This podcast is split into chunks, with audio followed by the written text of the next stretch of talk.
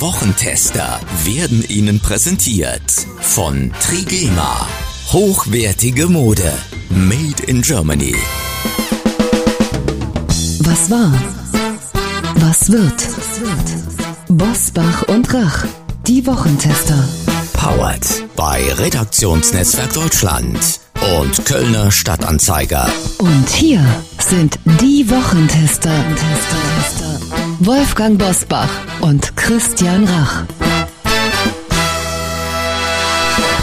Herzlich willkommen, Christian Rach hier aus Hamburg.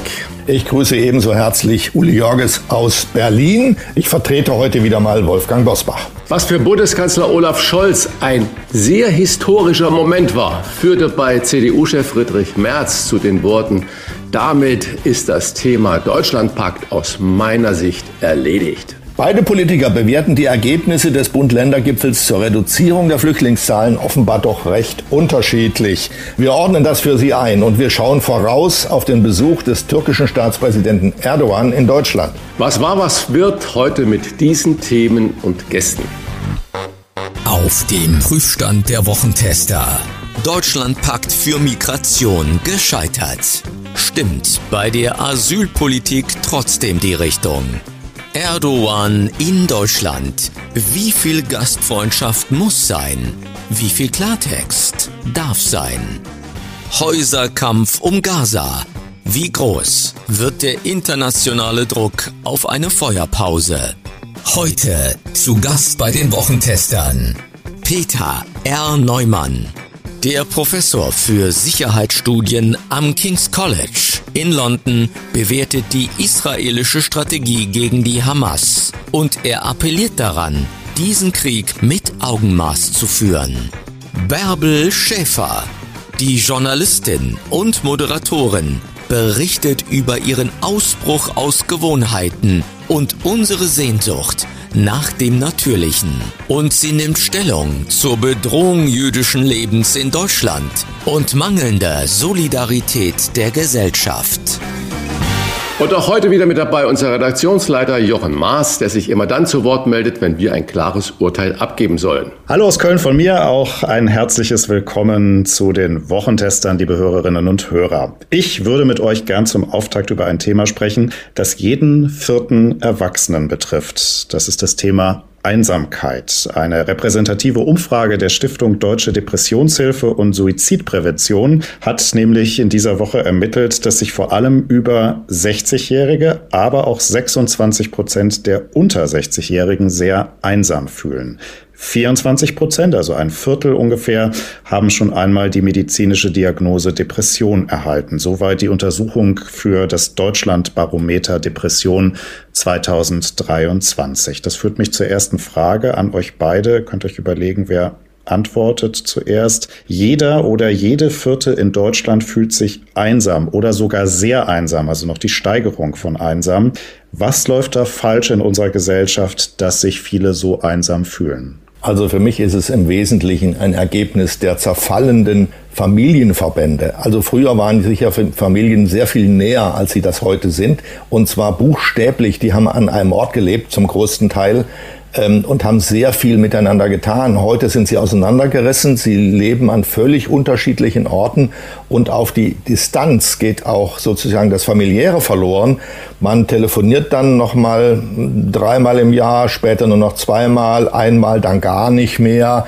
Dann äh, sieht man sich nicht mal mehr zu Geburtstagen, von Weihnachten ganz zu schweigen. Das sind lange Reisen. Das heißt, die Menschen haben da nichts mehr zu tun. Und wenn sie keine engen Freunde haben, die das ausgleichen, dann sind sie einsam. Dagegen kann man schwer etwas tun, weil die wirtschaftlichen Verhältnisse dazu geführt haben, dass die Menschen so auseinandergerissen werden, die Familien so auseinandergerissen werden. Man musste halt, das ist irgendwie ein Prozess, der vor 30, 40 Jahren begonnen hat, man musste dahin gehen, wo die Arbeit war. Und die Arbeit ist nicht zu einem gekommen. Und da, wo man gelebt hat, war nicht unbedingt Arbeit zu finden. Also sind die Leute weggegangen. Sehr bedauerlicher Prozess und ich finde jetzt in der Weihnachtszeit ist es eigentlich Gelegenheit, darüber mal nachzudenken. Jeder für sich und mal nachzudenken, wann er diesen oder jenen alleine lebenden Verwandten zum letzten Mal gesehen hat, wäre doch eine Gelegenheit, den oder die mal einzuladen. Ein sehr schönes Plädoyer, Uli. Christian, Einsamkeit. Da schließt du dich bestimmt an, ne? Bei den ja, bei der Begründung. nicht ganz. Ähm, ich sage immer, sprechen hilft. Uli hat die Ursachen gut benannt, äh, auch die wirtschaftliche Mobilität, die heute die Realität von uns allen erfordert. Das heißt, früher bist du in deiner kleinen Stadt, Dorf oder größeren Stadt geblieben und hattest schon ein Problem, von einem Stadtteil zum anderen zu gehen. Aber heute ist das ganz anders. Das ist auch in Ordnung so, das wollen wir nicht kritisieren. Aber wir haben es natürlich alle in der Hand, weiterhin miteinander zu sprechen. Und ich sehe auch ein bisschen die neue Kommunikationswelt natürlich äh, damit in der Verantwortung. Wenn alles nur noch online ist, wenn nur noch Daumen hoch und Daumen runter die Likes in der Gesellschaft sind, äh, kann natürlich eine Emotion, eine Haptik, ein Anfassen, ein Umarmen, ein sich echten äh, Austausch machen nicht funktionieren. Sehr du gut, hast, lieber Christian. Sehr ja, gut. Du hast noch ein Zauberwort gesagt, Telefon. Ich meine, die meisten benutzen das Telefon gar nicht mehr als Telefon, sondern das Telefon ist nur noch ein Online-Medium und das Telefon, mit dem kann man natürlich auch sprechen. Und Distanz zu überwinden ist eigentlich heute viel, viel leichter, als es damals war. Und wir nutzen sie leider nicht zur Überwindung von Distanz, sondern wir schaffen eine größere emotionale Distanz mit diesen neuen Medien. Und äh, das erachte ich für eine Riesengefahr. Ich sehe gerade bei jüngeren Menschen zwei Abteilungen. Die einen, die nur noch online unterwegs sind, die nur noch ihre Selbstwertgefühle über die Menge der Likes ableiten und die anderen, die sich wirklich noch mit Freunden und Freundinnen treffen und darüber einen unglaublichen Austausch haben. Ich sehe viele junge Menschen, die auch zusammen kochen, die auch zusammen äh, spielen und so weiter und so fort. Da mache ich mir keine Sorgen drum, sondern ich glaube, dass wir in der Gesellschaft uns dahingehend entwickelt, wie es vom Einkommen oder von dem materiellen Wohl Wohlergehen ebenfalls ist in der Zweiklassengesellschaft. Diejenigen, die emotionale Stütze haben über Familie, über Freunde, über Austausch und diejenigen, die da emotional wirklich vereinsamen. Vielen Dank für euren engagierten Auftakt. Wir halten mal alle zusammen fest, ein bisschen weniger Daumen hoch, Daumen runter, ein bisschen mehr echter Kontakt unter Menschen und ein bisschen auch denken an die, die man vielleicht im Laufe des Jahres mal zwischenzeitlich vergessen hat, wo man immer gesagt hat, wir müssten mal wieder zusammen sprechen. Das wäre doch vielleicht etwas, was wir uns alle mal auf die Fahnen schreiben würden. Bevor wir zu den Top-Themen dieser Woche kommen, noch ein Hinweis für unsere große Weihnachtsfolge, die wir am 15. Dezember freischalten. Unser Weihnachtsengel, so nenne ich ihn fast mal, Pina Atalay, wird wieder dabei sein, die RTL-Moderatorin, die uns äh, schon seit ihrer Tagesthemenzeit begleitet. Und mit ihr schauen wir wie immer am Ende des Jahres auf das zurückliegende Jahr zurück. Und wir haben eine Überraschung für alle, die zuhören, denn die große Wochentester Weihnachtsüberraschung naht. Wir verlosen in der letzten Folge vor den Festtagen nämlich ein großes Weihnachtspaket unter unseren Hörerinnen und Hörern. Und wenn ich groß sage, dann meine ich das auch. Da werden viele aktuelle Bücher aus diesem Jahr drin sein, über die wir auch in diesem Podcast schon gesprochen haben. Natürlich wird da auch das aktuelle Buch von Christian Rach, das aktuelle Kochbuch Deutsche Küche sein, mit persönlicher Signatur und Bärbel Schäfer wird mit im Paket liegen, also ihr aktuelles Buch natürlich, über das wir heute in dieser Folge noch sprechen werden und viele Bücher mehr. Das Ding hat einen richtig stolzen Wert und wir sorgen dafür, dass Sie dieses Paket auch noch vor den Weihnachtstagen rechtzeitig für den Weihnachtsbaum bekommen. Mitmachen lohnt sich also. Schon mal vormerken, große Weihnachtsfolge am 15. Dezember wird sie freigeschaltet und für alle Wochentester Clubmitglieder kann ich versprechen, da legen wir noch ein bisschen was drauf. Also da gibt's noch mal eine extra Überraschung. Jetzt die Top-Themen dieser Woche. Wie war die Woche? Wolfgang Bosbach und Christian Rach sind die Wochentester. Wochentester. Uli, ich wundere mich immer wieder, wie inflationär ähm, in Nachrichtensendungen, in Talkshows, aber auch von den politischen Handlungen mit schwergewichtigen Wörtern umgegangen wird, wie zum Beispiel historisch. So ein Wort hat Bundeskanzler Olaf Scholz in dieser Woche benutzt. Er hat von einem historischen Moment gesprochen, als er nach dem Bund-Länder-Gipfel das Maßnahmenpaket äh, zur Reduzierung der Flüchtlingszahlen vorgestellt hat. Und er hat noch geschrieben, sehr historisch, wobei man natürlich fragen kann, was ist denn ein sehr historischer Moment im Gegen einem historischen Moment. Die Inhalte, weniger Sozialleistungen für einen deutlich längeren Zeitraum, eine pauschale Abrechnung der Flüchtlingskosten pro Kopf, die Einführung einer Bezahlkarte, eingeschränkte Familienzusammenführung für einen Teil und stationäre Grenzkontrollen für einen längeren Zeitraum. CDU-Chef Friedrich Merz hat daraufhin postwendend gesagt, dass er keine Bereitschaft äh, mal erkenne, Gespräche zu einem Deutschlandpakt substanziell fortzusetzen. Noch so ein, ein schwergewichtiges Wort. Bist du auch so streng in der Bewertung wie Merz? Also historisch war an diesen Vereinbarungen überhaupt nichts. Das ist wieder alles ähm, Gesumse aus der politischen Blase von Berlin. Ähm, ich halte es für denkbar, dass die es wirklich für historisch halten, aber das ist es nicht. Ich will nur einen Punkt rausziehen. Ich halte die meisten der Beschlüsse sogar für völlig wirkungslos. Diese sogenannte Bezahlkarte, mit der Migranten, wenn sie denn mal hier sind, in einen Supermarkt gehen können, das ist ein unglaublicher bürokratischer Aufwand, bevor die Dinger überhaupt verteilt sind und dann benutzt werden können in bestimmten Märkten. Und wie kommt das an in Syrien und Afghanistan? Sollte sich das dort herumsprechen, wird es sich herumsprechen als Du kriegst, wenn du in Deutschland bist, eine Art von Kreditkarte. Ach so, und das soll abschreckend wirken? Das glaubt doch wohl nicht jemand im Ernst in der Politik. Sie glauben es aber und sie erzählen es den Leuten. Aber die Leute, die das hören, sind nicht zu dumm, ihnen das abzunehmen. Also die Politik hat es wieder nicht fertig gebracht, an den schmerzhaften Punkt zu gehen. Und der schmerzhafte Punkt ist, dass Migranten, die nach Deutschland kommen, schon an der Grenze aufgehalten werden müssen und dort in grenznahen Zentren ihre Asylanträge abgeben und dann dort bleiben, bis diese Asylanträge beschieden sind. Und sollten sie abgelehnt werden, werden sie sofort wieder über die Grenze zurückgeschoben, über die sie gerade gekommen sind. Das ist das Einzige, was hilft, aber da traut sich niemand dran. Das heißt, wir leben wieder eine Phantomdebatte, wie wir sie schon seit vielen Monaten erleben. Das was da beschlossen worden ist, wird nichts ändern. Und noch ein Wort, hm, ihr merkt, dass ich da in Rage gerate. Wenn die Politik sich immer erschöpft in die Debatte, wer nun wem wie viel Geld bezahlt pro Kopf, des Flüchtlings. Die Leute wissen doch alle, was da bezahlt wird, ist ihr Geld. Es kommt aus Steuergeldern. Und ob es nun über die Kasse des Bundes oder der Länder oder der Gemeinden fließt, es hat ja niemand anders bezahlt. Sie selbst sind es. Das sind also ähm, politikinterne Umbuchungsgeschäfte, die an der Geschichte überhaupt nichts verändern, die für den Staat von Bedeutung sind, aber nicht für den Menschen. Also mein Urteil lautet, dieser sogenannte historische oder sehr historische Moment war weit davon entfernt, ein historischer zu sein. Und die Politik weicht den Problemen weiterhin aus. Da muss man sozusagen bitter, sehr bitter der AfD nur gratulieren. Die wird weiter ihre Geschäfte damit machen.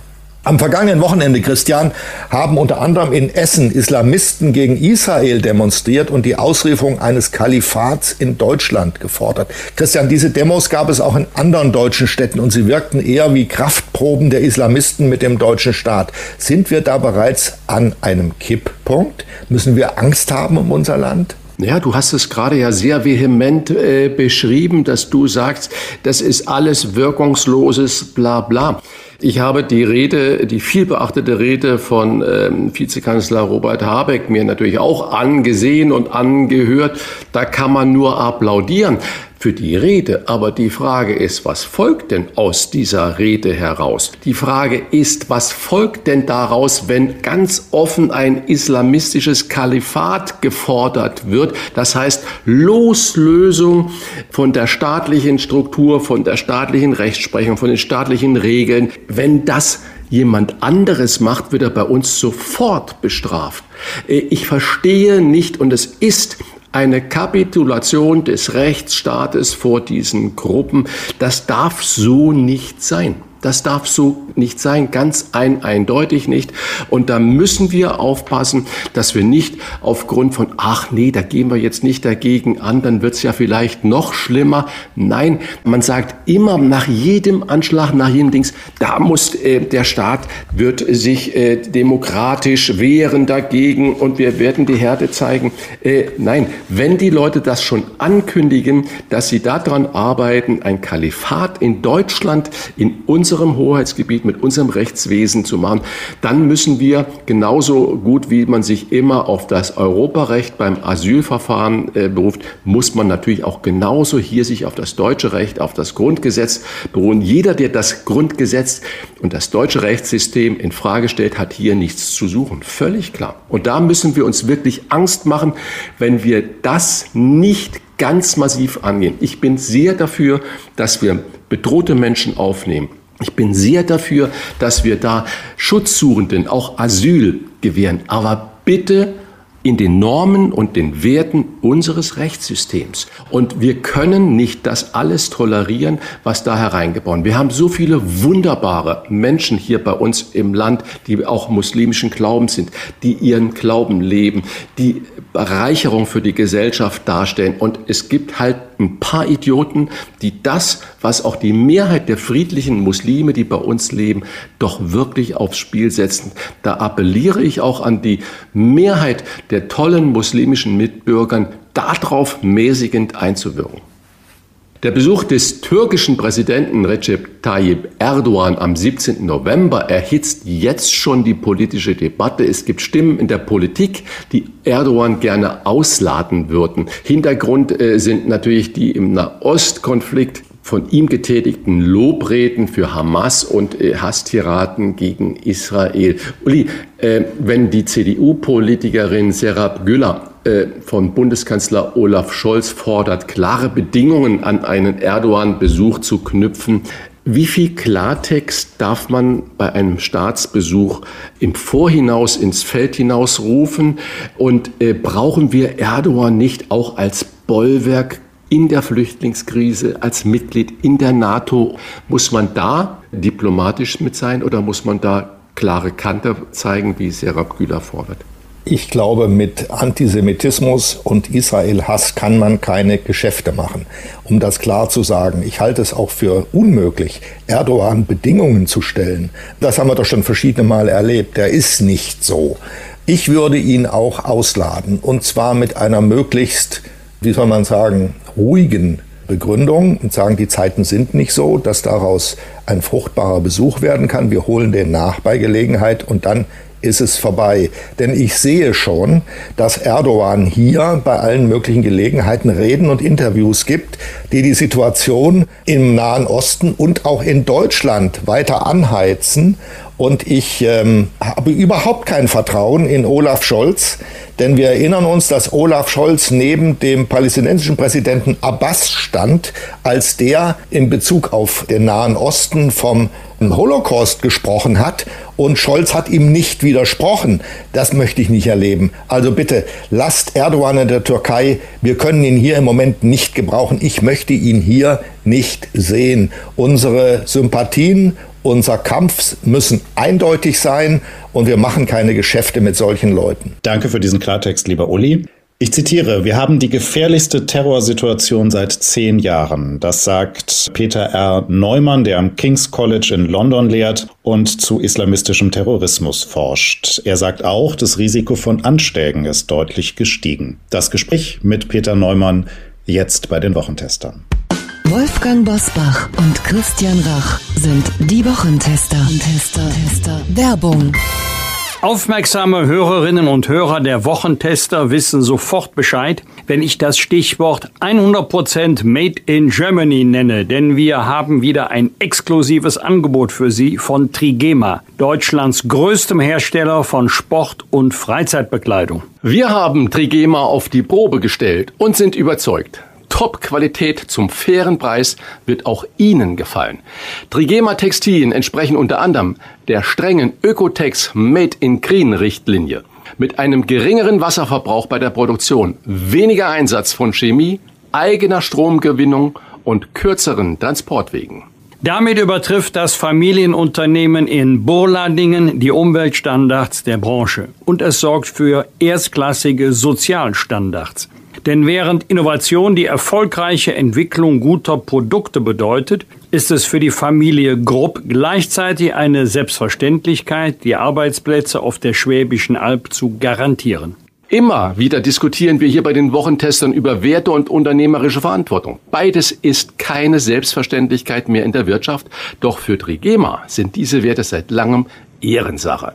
Seit 1969 gibt es im Unternehmen weder Kurzarbeit noch betriebsbedingte Entlassungen. Und eines ist mir an dieser Stelle ebenfalls wichtig zu erwähnen.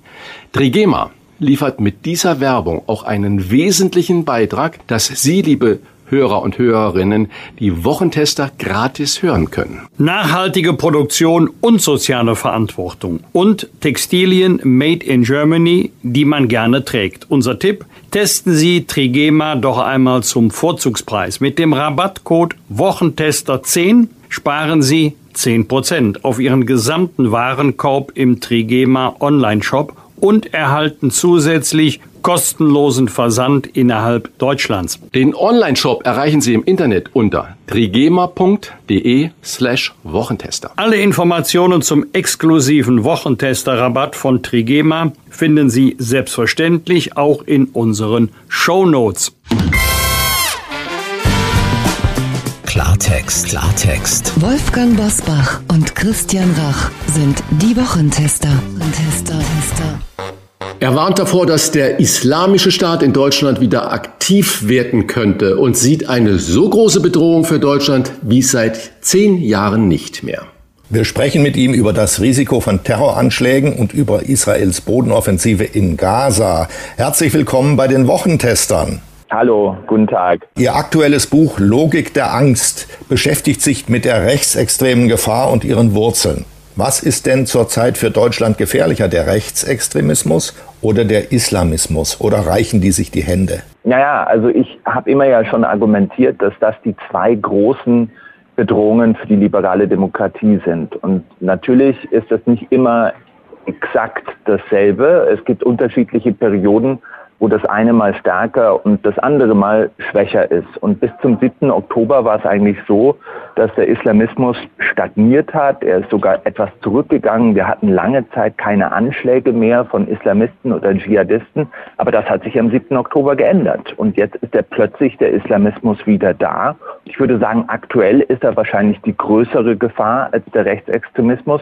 Aber man muss aufpassen, wenn das eskaliert, dann kann es sein, dass auch die Rechtsextremisten davon quasi hochgeschaukelt werden. Also diese zwei Gefahren befinden sich in einer Beziehung zueinander. Wir haben Aufmärsche von Islamisten in Berlin, in allen großen Städten gesehen, unter anderem aber auch in Essen, wo dann auch ganz offensiv die Errichtung eines Kalifats in Deutschland gefordert wird. Das wirkt ja eher so wie eine Kraft Probe zwischen Staat und diesen Bewegungen während Demonstrationen. Sind wir da an einem gefährlichen Kipppunkt? Müssen wir uns in dieser Beziehung auch Sorgen um unser Land machen? Ja, schon, äh, denn das zeigt ja so ein bisschen die Polarisierung in der Gesellschaft, auch die Bruchlinien in der Gesellschaft, die immer schärfer werden wo auch auf verschiedenen Seiten die Forderungen immer extremer werden und natürlich eben jetzt auf islamistischer Seite auch so eine Art Machtdemonstration versucht wird.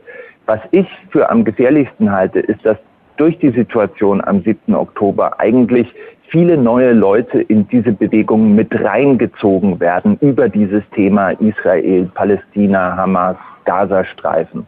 Und dass jetzt die Gefahr besteht, dass sich auch wieder neue terroristische Netzwerke bilden, die daraus entstehen und dass Leute früher oder später dann auch zur Tat schreiten. Und ich glaube, das wäre wirklich, wirklich schlimm, weil die Gesellschaft ist ohnehin schon polarisiert. Wenn jetzt noch Terrorismus dazu kommt, also Gewalt, dann wird das nochmal einen Zacken schärfer und der Diskurs in der Gesellschaft wird dadurch nochmal schwieriger. Wie ist denn zu erklären, lieber Herr Professor Neumann, das ist für mich so das Auffälligste, muss ich sagen, dass eine klar terroristische Bewegung wie die Hamas eine solche unglaublich große Massenbasis hat. Also die Menschen, die ähm, international in großen Städten umherziehen und sich solidarisch erklären mit der Hamas, sind völlig unbeeindruckt von deren Massakern. Wie geht das? Warum? Sind das im Prinzip ja. äh, antisemitische Bewegungen, denen es völlig egal ist, dass da Juden hingeschlachtet werden? Also ich möchte das natürlich nicht irgendwie entschuldigen, aber man muss äh, da schon genau hinschauen. Ich glaube, was die Hamas sehr geschickt gemacht hat, ist so eine Art Täter-Opfer-Umkehr. Natürlich hat die Hamas diesen Konflikt angefangen mit ihren Gräueltaten, mit ihrer Terroroffensive, aber sie hat dadurch natürlich auch einen israelischen, verständlichen israelischen Gegenschlag provoziert und die, die da mitmarschieren, die sehen eigentlich nur den Gegenschlag. Die sehen natürlich auch die zivilen Opfer, die dabei rauskommen und die sagen, eigentlich sind die Israelis der Täter. Das ist natürlich vollkommen falsch, das ist auch absurd, aber das ist genau die Täter-Opfer-Umkehr, die die Hamas beabsichtigt hatte. Und natürlich ist es so, und das ist der zweite Faktor, dass dieser Konflikt im Nahen Osten zwischen Israel und den Palästinensern für viele Islamisten und natürlich auch für viele Muslime immer schon so der zentrale Konflikt war. Also wenn man das mal vergleicht mit dem Syrien-Konflikt vor zehn Jahren, das war ja so ein Konflikt zwischen Muslimen, ein komplizierter Bürgerkrieg. Das ist jetzt nicht so. Das ist der klarste Konflikt aller Zeiten. Wir gegen die, die Muslime gegen die Juden die Juden schlachten uns vermeintlich ab. So wird das gesehen. Und was ist die legitime Reaktion darauf, wenn du abgeschlachtet wirst? Du schlägst zurück. Das ist die Logik des Arguments. Das ist natürlich falsch, aber das treibt die Leute auf die Straße. Wie realistisch ist denn das erklärte Ziel Israels, die Hamas vollständig zu vernichten? Ist das überhaupt erreichbar? Also ich bin da äh, ziemlich skeptisch. Das klingt so ein bisschen, wie wir vor 20 Jahren gesagt haben, wir wollen die Taliban komplett vernichten. Das hat dann 20 Jahre gedauert und am Ende waren die Taliban siegreich. Was wir damals nicht verstanden haben, und ich glaube, den Fehler begeht möglicherweise Israel jetzt auch, ist, wie eng diese Bewegung mit der Gesellschaft verwoben war. Die Hamas ist natürlich eine Terrororganisation, aber sie ist eben nicht nur eine Terrororganisation, sie ist auch die Regierung im Gazastreifen. Sie ist eine politische Partei, sie ist eine religiöse Bewegung, sie betreibt Krankenhäuser, Kindergärten, Schulen. Also die gesamte Gesellschaft im Gazastreifen ist mit dieser Gruppe verwoben und das alles zu beenden durch militärische Gewalt allein, das stelle ich mir als sehr, sehr schwierig vor. Und viele Leute, die eigentlich mit den Israelis sympathisieren, so wie ich oder auch die Amerikaner, sagen den Israelis, ihr müsst da ein bisschen vorsichtig sein. Ihr müsst auch basierend auf unserer eigenen Erfahrung in Ländern wie Afghanistan, ihr müsst militärisch erreichbare Ziele formulieren und dann auch den Punkt erreichen, wo ihr bereit seid, euch zurückzuziehen auch wenn möglicherweise diese Bedrohung nicht für alle Zeiten und für ewig erledigt Herr Neumann, Sie haben gerade gesagt, die Hamas ist die Regierung im Gazastreifen. Wenn man die Nachrichten aufmerksam verfolgt, dann hört man immer nur, dass das Gesundheitsministerium von der Hamas mhm. geführt. Das ist eigentlich so eine, eine, eine feststehende Redenwendung. Ja. Dann sagt man, also man hört eigentlich gar nicht, dass die Hamas die Herrscher des Gazastreifens sind, sagen wir Regierung des Gazastreifens sind, sondern immer nur über Gesundheitsministerium wird gesprochen. Ist das eine Verniedlichung? Erste Frage. Und die zweite Frage, Sie haben gerade äh, auf die Frage von Uli Jörs gesagt, kann man die Hamas da überhaupt vernichten? Vermutlich nicht. Da werden Sie recht haben in der Einschätzung. Aber wie lange wird dann mit dieser Erkenntnis die israelische Offensive denn noch dauern? Sprich, wie lange dauert Ihrer Meinung nach der Krieg im Gaza? Bis alles komplette Ruine ist, der nördliche Teil zumindestens, äh, gibt man dann Ruhe oder was ist damit los? Also sind zwei große Fragen. Ich würde mal mit der ersten anfangen. Wie ist das mit diesen Zahlen, die da präsentiert werden? Da gibt es ein gutes Beispiel, nämlich diese vermeintliche Bombardierung äh, des Krankenhauses ähm, am Anfang des Konflikts vor zwei Wochen, wo dann dieses Gesundheitsministerium der Hamas gesagt hat, innerhalb weniger Minuten, dass dieses Krankenhaus von den Israelis angegriffen wurde und dass mindestens 500 Kinder gestorben sind.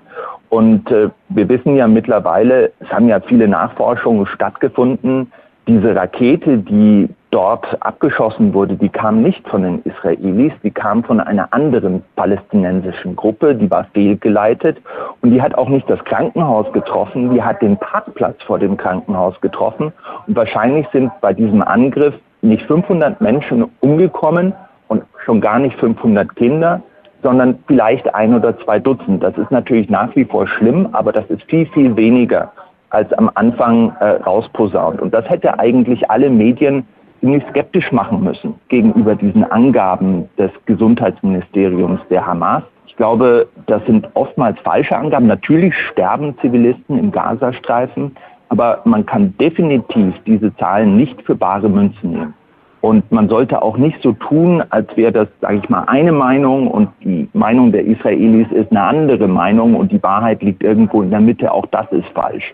Ich glaube, äh, dass man den offiziellen Zahlen aus Israel erstmal mehr Vertrauen schenken kann, aber dass natürlich Medien auch eigene Nachforschungen betreiben sollten. Auf jeden Fall nicht die Zahlen der Hamas einfach so zu glauben. Was das Ziel der Israelis im Gazastreifen angeht, das ist die große Frage. Ich denke, es muss darum gehen, einfach die Terrorinfrastruktur, das Terrorökosystem der Hamas so weit zu zerstören, dass es der Hamas auf Jahre nicht möglich sein wird, so etwas wieder aufzubauen und so eine Terroroffensive wieder zu starten. Darum muss es gehen. Und dann vielleicht, wenn man das geschafft hat, wenn man die Hamas militärisch besiegt hat, dann müsste es vielleicht darum gehen, eine Art äh, internationale Regierung im Gazastreifen, vielleicht auch von den Arabern bezahlt, zu bekommen, die den Gazastreifen zusammen mit den Israelis kontrolliert und da Stück für Stück wieder Wiederaufbau betreibt, von den Arabern bezahlt und den Menschen dort eine bessere Zukunft anbietet. Das klingt natürlich noch wie eine totale Fantasie, wenn man sich anschaut, was aktuell passiert, aber ich glaube, das ist die einzig realistische Vision und wird wahrscheinlich auch noch Jahre dauern. Herr Neumann, eine kurze Nachfrage. Ich habe gerade vor zwei Tagen bei mir im Garten eine Pinie umgepflanzt und ein Riesenloch gebuddelt und war erstaunt, wie groß der Haufen war, den ich da dann rausgeholt habe und dachte, wohin jetzt damit? Wenn ich dann immer höre, kilometerweite Tunnel tief unter der Erde, 40 Meter mit Aufenthaltsräumen, Kommandozentralen und so weiter und so fort und mir dann vorstelle, wie viel Erde da bewegt wurde, wie kann das sein, dass man das nicht mitbekommen hat von den ganzen Aufklärern, Geheimdiensten, Satellitenüberwachung? Wie kann denn kilometerlange Tunnel gebaut werden, äh, wo Bauschutz stattfindet, Beton äh, gemischt werden muss, Stahlträger sein muss, äh, Kabel verlegt werden, dass man das nicht mitbekommt und nicht weiß, wo das passiert? Das verstehe ich nicht. Ja, das ist eine Frage, die mir jetzt in den letzten Wochen häufig gestellt wurde und auf die ich nach wie vor keine gute Antwort habe. Auch die Israelis keine gute Antwort haben. Da ist also wirklich ein totales Versagen passiert im Prinzip der Sicherheitsbehörden. Vielleicht war man auch sich selbst zu sicher. Also ich habe mit vielen israelischen Generälen gesprochen, Nachrichtendienstlern, die mir vor dem 7. Oktober erklärt haben, der Gazastreifen. Wir haben den so komplett durchdrungen mit unserer Überwachung, mit unseren Informanten. Wir wissen, wenn dort ein Sack Reis umfällt. Offensichtlich war es doch nicht so. Und vielleicht war es auch so, dass man zu viel Informationen hatte.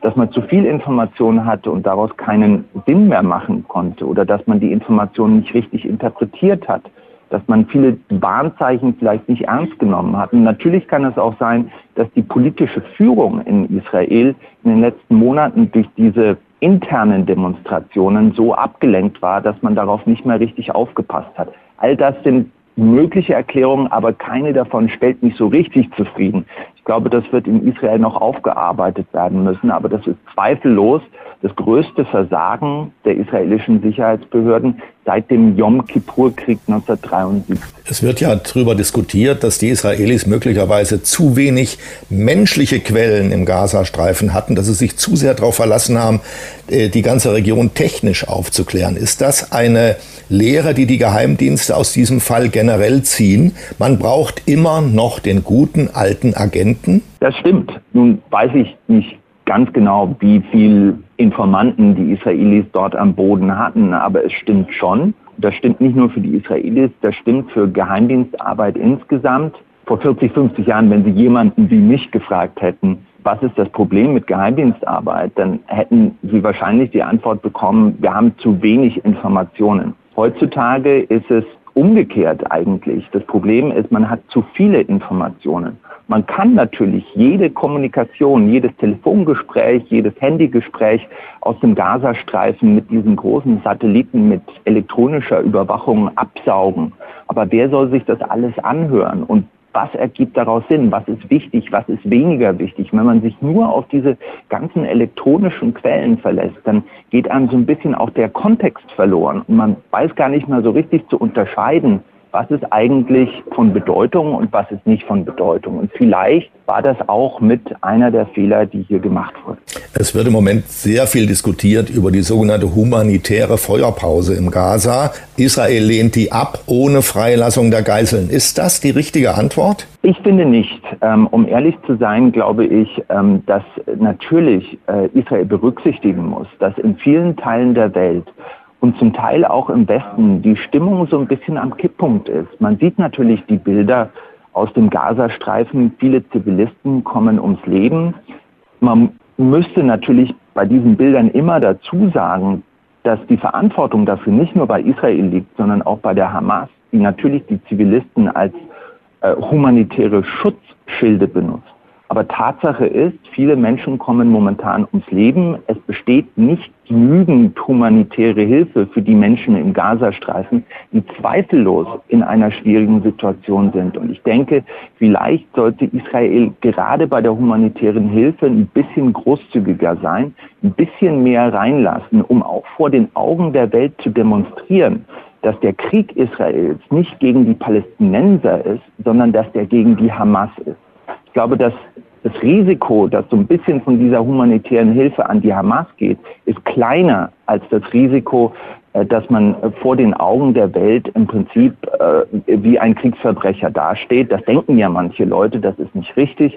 Aber äh, ich glaube, dieser Eindruck verfestigt sich momentan und dem sollte Israel entgegenwirken, auch indem man großzügig ist, großzügiger als bisher mit diesen humanitären Hilfen. Großzügigkeit ist das Stichwort. Äh, wenn ich dann Netanyahu höre, der sagt, dass wir natürlich den Gazastreifen auf unbestimmte Zeit kontrollieren wollen, vollständige Kontrolle hat das, glaube ich, genannt. Und im Moment ruderte er wieder ein bisschen zurück. Er wäre da nicht ganz richtig verstanden worden. Aber was, wenn Israel das wirklich so hat und auch diese Ratschläge, humanitäre Hilfe mal zuzulassen, absolut in den Wind schlägt, was bedeutet das für den Frieden in der Welt auf absehbare Zeit? Ja, ich glaube, das wäre eine schlechte Idee, äh, den Gazastreifen wieder zu besetzen. Und auch da, wenn man vor dem 7. Oktober mit israelischen Militärs gesprochen hätte, die hätten einem gesagt, und die haben mir auch gesagt, dass das eine schlechte Idee ist für die Palästinenser und es ist auch nicht gut für die Israelis, wenn Israel dort wieder permanent vor Ort ist. Ich glaube, auch eine weitere Erwägung ist sehr wichtig. Denn man muss auch an die Zukunft denken. Wenn man möchte, dass die Araber, die reichen arabischen Staaten, die Kataris, die Emiratis, die Saudis zum Beispiel den Wiederaufbau im Gazastreifen mitbezahlen, dann kann das natürlich äh, keine Situation sein, wo nur die Israelis die Kontrolle haben. Wenn nur die Israelis diesen Gazastreifen wieder besetzen, dann werden diese arabischen Staaten sagen, ja, dann müsst ihr das auch selber bezahlen. Wir finanzieren doch nicht die israelische Besatzung. Also auch da muss man ein bisschen an die Zukunft denken, kreativer denken und sich überlegen, was ist gut für die Leute dort und was ist gut für Israel und eine Besetzung ist es wahrscheinlich nicht. Und das denken zum Beispiel auch die Amerikaner, die wichtigsten Unterstützer der Israelis, die den Israelis bereits gesagt haben, das läuft nicht. Wir sehen das nicht und wir möchten nicht, dass ihr das macht. Wird ja auch diskutiert, dass der Gazastreifen möglicherweise von der Westbank aus mitregiert wird, also von der palästinensischen Regierung des Präsidenten Abbas. Das ist allerdings eine hochkorrupte Regierung außerdem sehr schwach nach meinem Eindruck. Ist das realistisch, das anzunehmen, dass die von dort aus in den Gazastreifen hineinregieren? Ja, also das war ja schon lange Zeit der Fall, äh, bis dann die Hamas die Macht übernommen hat. Äh, Sie haben recht. Also die palästinensische Autonomiebehörde ist natürlich ähm, überaltert, sie ist sklerotisch, sie ist korrupt, sie ist unfähig. Und das ist ja immer das Problem gewesen, dass die Palästinenser keine wirklich gute Alternative zur Hamas gehabt haben. Ich glaube, da könnten zum Beispiel auch die Europäer eine Rolle spielen, dabei mitzuhelfen, diese palästinensische Autonomiebehörde zu erneuern, zu verjüngen, ihr dabei zu helfen, moderne Regierungsformen zu praktizieren, natürlich auch sie unkorrupter zu machen. Das wäre die Voraussetzung dafür, dass das dann tatsächlich auch eine überlebensfähige Regierung auch im Gazastreifen wäre. Lassen Sie uns zum Schluss, lieber Professor Neumann, noch einen kurzen Blick auf die AfD werfen, das heißt auf die Rechtsradikalen in Deutschland. Die AfD ist stabil die zweitstärkste Partei hinter der Union. Viele sagen ja, die AfD-Wählerinnen und Wähler sind nicht alle Nazis.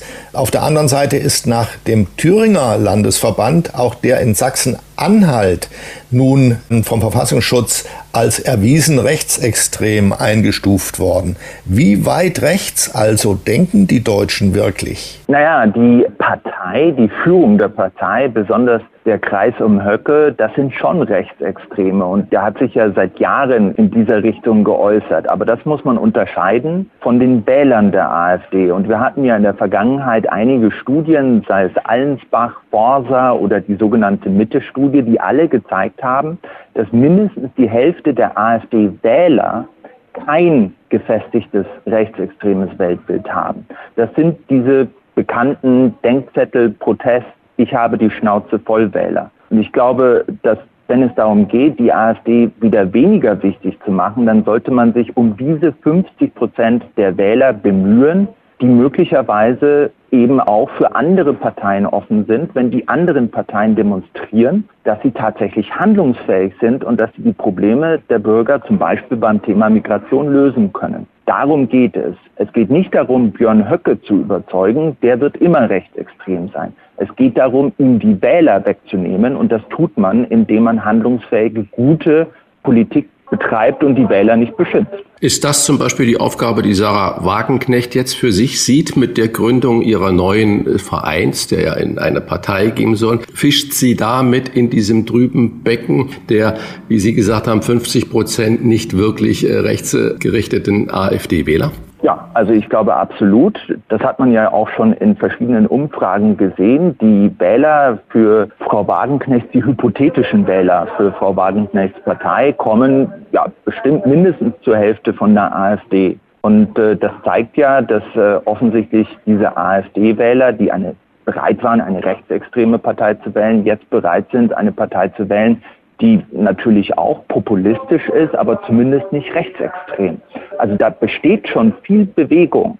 Und ich glaube, man sollte da nicht einfach sagen, die sind alle rechtsextrem und können wir alle vergessen und es ist alles hoffnungslos. Nein, die Parteien müssen sich um diese Wähler bemühen und die kann man auch wieder zurückgewinnen, zurück ins demokratische Spektrum.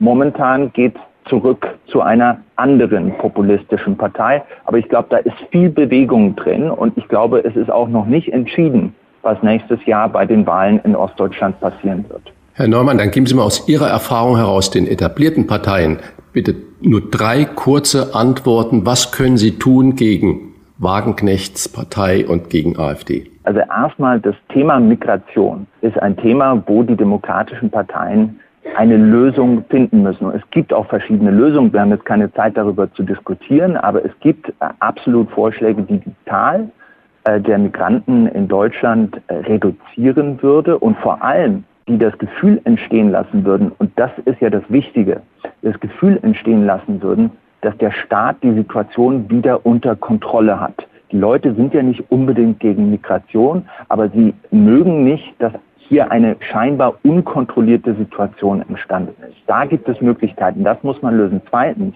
aufhören, die Wähler zu beschimpfen. Es gibt viele weiße alte Männer, die zur Wahl gehen. Und weißer alter Mann ist ja eine Beschreibung, aber es ist auch ein Schimpfwort, was von Linken verwendet wird. Man sollte sich mit weißen alten Männern und deren Problemen auseinandersetzen, ihnen zuhören und die, soweit es geht, adressieren. Dann wählen sie auch nicht AfD. Und dann drittens muss man natürlich auch mit den Wählern der AfD realistisch sein und sagen, das, was die AfD vorschlägt, die AfD sagt ja im Prinzip, wir gehen zurück in die 90er, wo es vermeintlich keine Migranten gab, keine politische Korrektheit. Wir drehen die Uhr zurück. Da muss man auch ehrlich sein mit den Wählern und sagen, die Uhr können wir nicht zurückdrehen. Das Deutschland, das wir haben, ist das Deutschland, mit dem wir arbeiten müssen. Versuchen wir das Beste daraus zu machen. Die Illusion, es gäbe für jedes Problem eine einfache Lösung, das ist eine Illusion. Wir müssen das Beste aus dem machen, was wir haben. Die Uhr zurückdrehen lässt sich nicht. Wer dieses Thema noch vertiefen möchte, dem empfehlen wir das neue Buch von Peter Neumann, Logik der Angst, die rechtsextreme Gefahr und die Wurzeln. Wir sagen vielen Dank, lieber Peter Neumann, für dieses wie immer erhellende Gespräch und Ihre Ansichten. Danke. Herzlichen Dank. Dankeschön. Fragen wir doch, fragen wir doch. Wolfgang Bosbach und Christian Rach sind die Wochentester. Tester, Tester. Sie ist Journalistin, Autorin und auch Moderatorin ihres erfolgreichen Sonntagstalks im Radio bei HR3 und sie ist verheiratet mit Michael Friedmann, mit dem äh, sie sicherlich gerade in diesen Tagen ernste Gespräche über die Stimmung und die Bedrohungslage im Land führen wird. Wir wollen mit ihr über dieses Deutschland am Kipppunkt sprechen. Und wir wollen über den Tag sprechen, an dem sie gedacht hat, raus aus dem Büro, rein in die Natur. Es muss noch etwas anderes im Leben geben als Altbauwohnungen und öffentlich-rechtliche Studios in der Großstadt Frankfurt. Herzlich willkommen bei den Wochentestern Bärbel Schäfer. Liebe Wochentester. liebe Frau Schäfer, bevor wir über Ihren Ausflug oder besser gesagt Ihre Flucht in die Natur reden, lassen Sie uns über Deutschland nachdenken. Vor ein paar Folgen war ihr Mann Michel Friedmann hier zu Gast, der sich große Sorgen um das Klima im Land gemacht hat. Wie groß sind seine und natürlich auch Ihre Sorgen heute, wenn Sie in Berlin oder in Essen Islamisten offen gegen Israel hetzen sehen?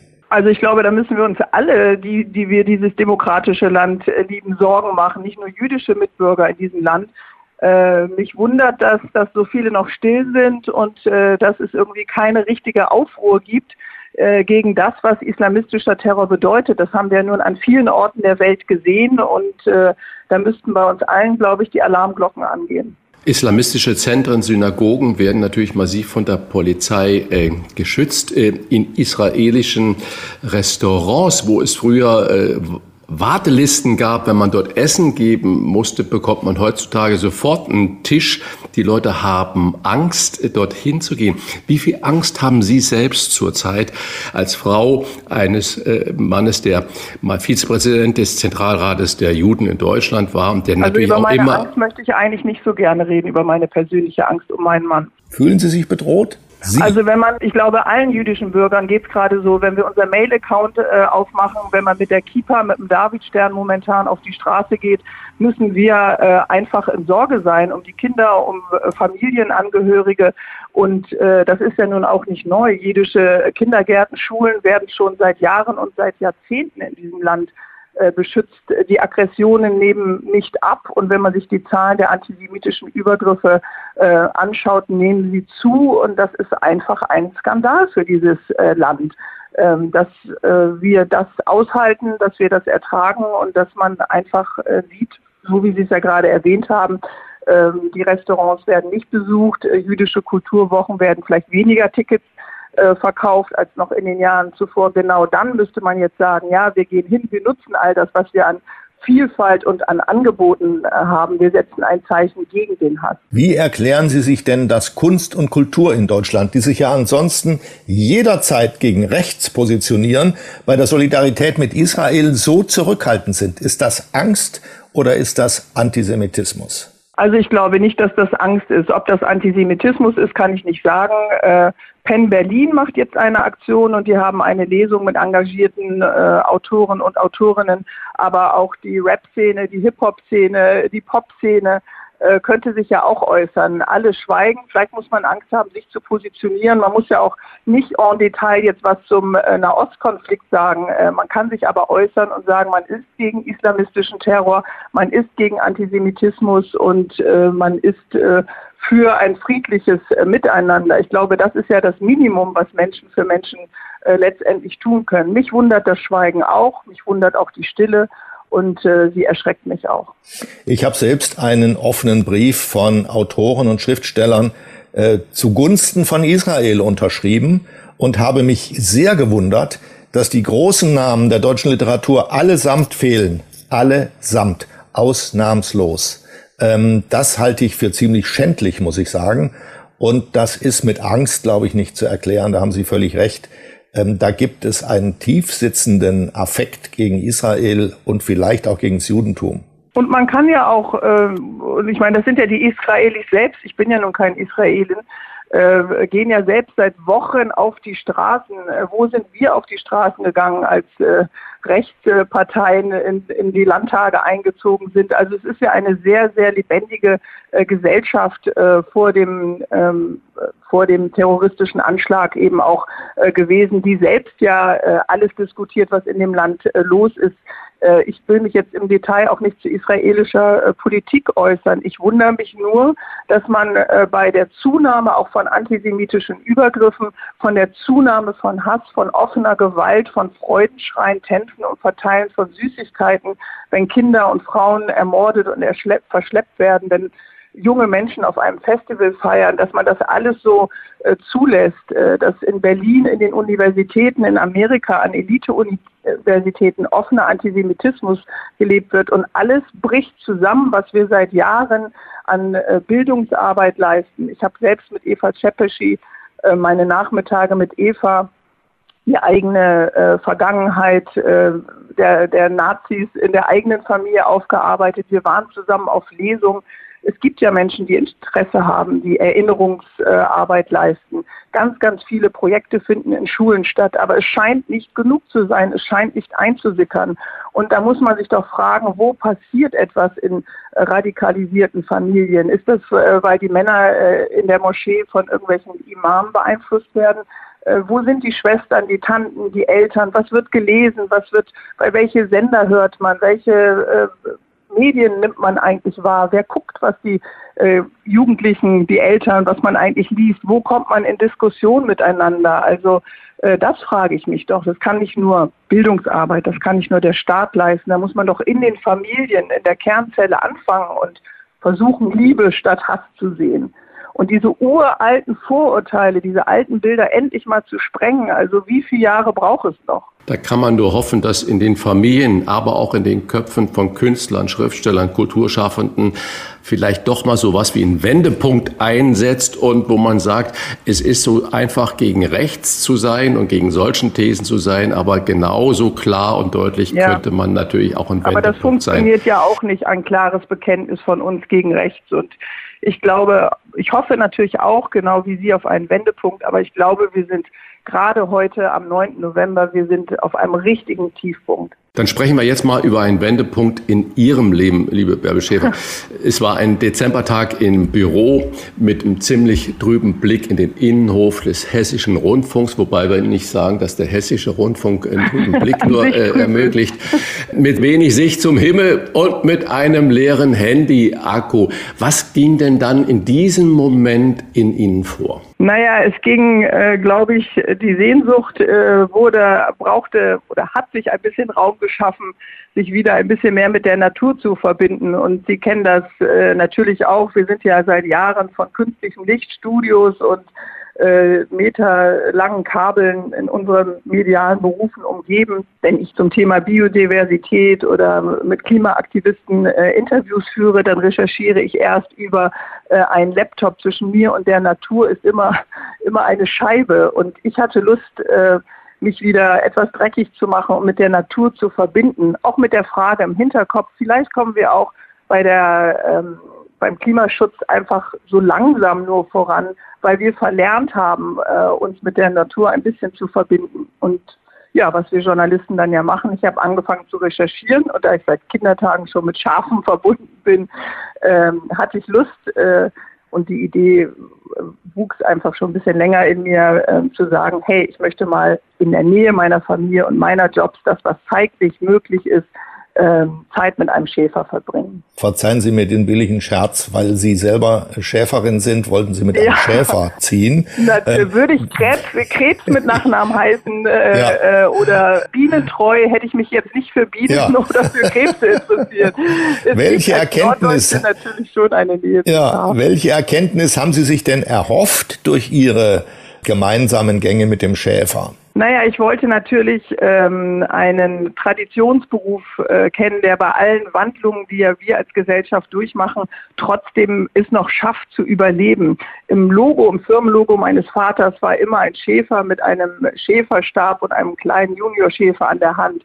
Ich wollte eintauchen in diese brüchige ländliche Welt. Ich wollte wieder gießen, graben, zupfen und äh, äh wissen, wie der Alltag als Tierwirt dann tatsächlich ist. Und ich wollte natürlich auch meine persönlichen der Schaf-Momente äh, erleben und als Städterin, die ich ja mein Leben lang nun war, äh, anknüpfen an das, was ich mit diesen wolligen Tieren so verbinde. Und das ist ja mittlerweile auch ein Produkt, was viele nutzen, ob das nun vegane Wolle ist, ob man die Düngepellets nutzt und äh, eben diesen natürlichen Rasenmäher. Wenn ich mir überlege, ich gehe zum Spargelbauer und dann äh, nimmt der vermutlich jeden in der Spargelerntezeit. Der Erdbeerpflücker wird auch gerne genommen und bei den Winzern, bei der Traubenlese vermutlich auch. Aber äh, wie muss man sich denn das erste Zusammentreffen so vorstellen? Da, dann gehen Sie zu einem Schäfer sagen, Menschenskinder, hier, ich bin es, die Bärbel und ich würde gerne jetzt ein Jahr mit mit dir durch die Höhen und Tiefen des äh, Rottgau laufen. Wie funktioniert sowas? Also äh, ich habe nicht gleich an der Haustür geklingelt, sondern erstmal eine Mail geschrieben und dann aufgeregt gewartet. Nun habe ich mich nicht äh, da, um Darf ich da kurz rein? Sie schreiben dem Schäfer eine Mail. Ja, genau. Ich ihn okay, gut. Also wieder über die Mattscheibe, die Sie eigentlich. Äh, ja, genau. Äh, okay. Den geübten Weg, den geübten Weg. Und das ist äh, einer, der eben versucht hier zwischen in einem ja sehr durchwachsenen Gebiet, sagen wir mal ganz vorsichtig, mit Autobahnkreuzen, ähm, Drehkreuz, Flughafen, noch diese alte Tradition zu pflegen. Und er hat dann äh, nach einigen Tagen geantwortet und ich habe unter Aufregung eben immer wieder meinen Mail-Account gecheckt. Und äh, er hat dann gesagt, ähm, ja, wenn Sie, wenn Ihr Konto-Mail-Account äh, nicht gehackt wurde, Sie klingen so forsch wie Bärbel Schäfer, dann sind Sie es wohl. Ähm, dann lassen Sie uns doch nächsten Samstag treffen. Und diese Samstage sind meine schafigen Samstage dann äh, geworden. Und die Annäherung war sehr schwierig. Nun ist er nicht so ein kommunikatives Rennpferd wie wir alle drei, sondern hat wahrscheinlich auch den Beruf, weil er gerne für sich ist und nicht so viel kommuniziert. Was bedeutet denn ein Jahr als Bärbel Schäferin ganz konkret? Das heißt, Sie waren an jedem Samstag dort mit dem Schäfer zusammen mhm. Ähm, mhm. und haben sich neben ihn gestellt, obwohl der nur einmal im halben Jahr duscht. Und was haben Sie dann mit dem gemacht? der duscht mehr als einmal im halben Jahr. Aber es war natürlich, äh, es war auch zu Zeiten des Ukraine-Kriegs, des Angriffs Russlands auf die Ukraine, es war total, Ukraine, es war total äh, äh, absurd, weil der Redaktionsalltag war eben mit Gewalt, mit Aggression, mit Menschen in U-Bahn-Schächten äh, verbunden, mit meinen Gesprächen am Sonntag und auf der anderen Seite war dort diese äh, erstmal oberflächlich ja auch friedliche und ruhige Welt, also das kleine Klingeln der Glöckchen, äh, das Kontrollieren äh, der Klauen, das Durchsuchen der Wolle, ob da irgendwelche äh, Infektionen sind, die Routinen, die so etwas mit sich bringt, ein Weidewechsel. Also es war eine kontroverse Welt, aber ja, es war meine wöchentliches Aussteigen, aber auch mit Anpacken und äh, zu sehen, äh, es braucht einfach Zeit. Wir sind ja in unserem Alltag häufig sehr hektisch. Wir müssen schnell liefern, wir müssen schnell recherchieren, wir müssen uns vielleicht schnell eine Meinung oder eine Haltung bilden. Und ähm, auf dem Land, was ich erlebt habe, gibt es natürlich auch Herausforderungen, aber es gibt auch diese unglaubliche Ruhe, weil man einfach äh, bestimmte Naturprozesse nicht beschleunigen kann. Und das war, glaube ich, für mich die größte äh, Herausforderung, auch mal diesen Schneckengang äh, zu erproben und etwas auszuhalten. Auszuhalten, dass der Schäfer nicht spricht, auszuhalten, dass das jetzt alles dauert, auszuhalten, dass fünf Schafe ausbrechen, äh, während wir die Landstraße überqueren, all diese Dinge. Haben Sie es denn mal fertiggebracht, ein paar Stunden selbst nichts zu sagen? Und haben Sie durch den Schäfer Pflanzen und Kräuter kennengelernt, die Sie noch nicht kannten? Haben Sie beispielsweise mal Sauerampfer gezupft und gegessen? Ja, Sauerampfer habe ich gezupft und gegessen. Äh, den, das ist nun eines derjenigen, die ich kenne. Ich habe Disteln äh, äh, hunderte von, von Metern äh, aus Weideflächen herausgezupft. Äh, ich hab, äh, war mit Fledermausexperten unterwegs. Ich habe andere Schafbesitzer gefragt.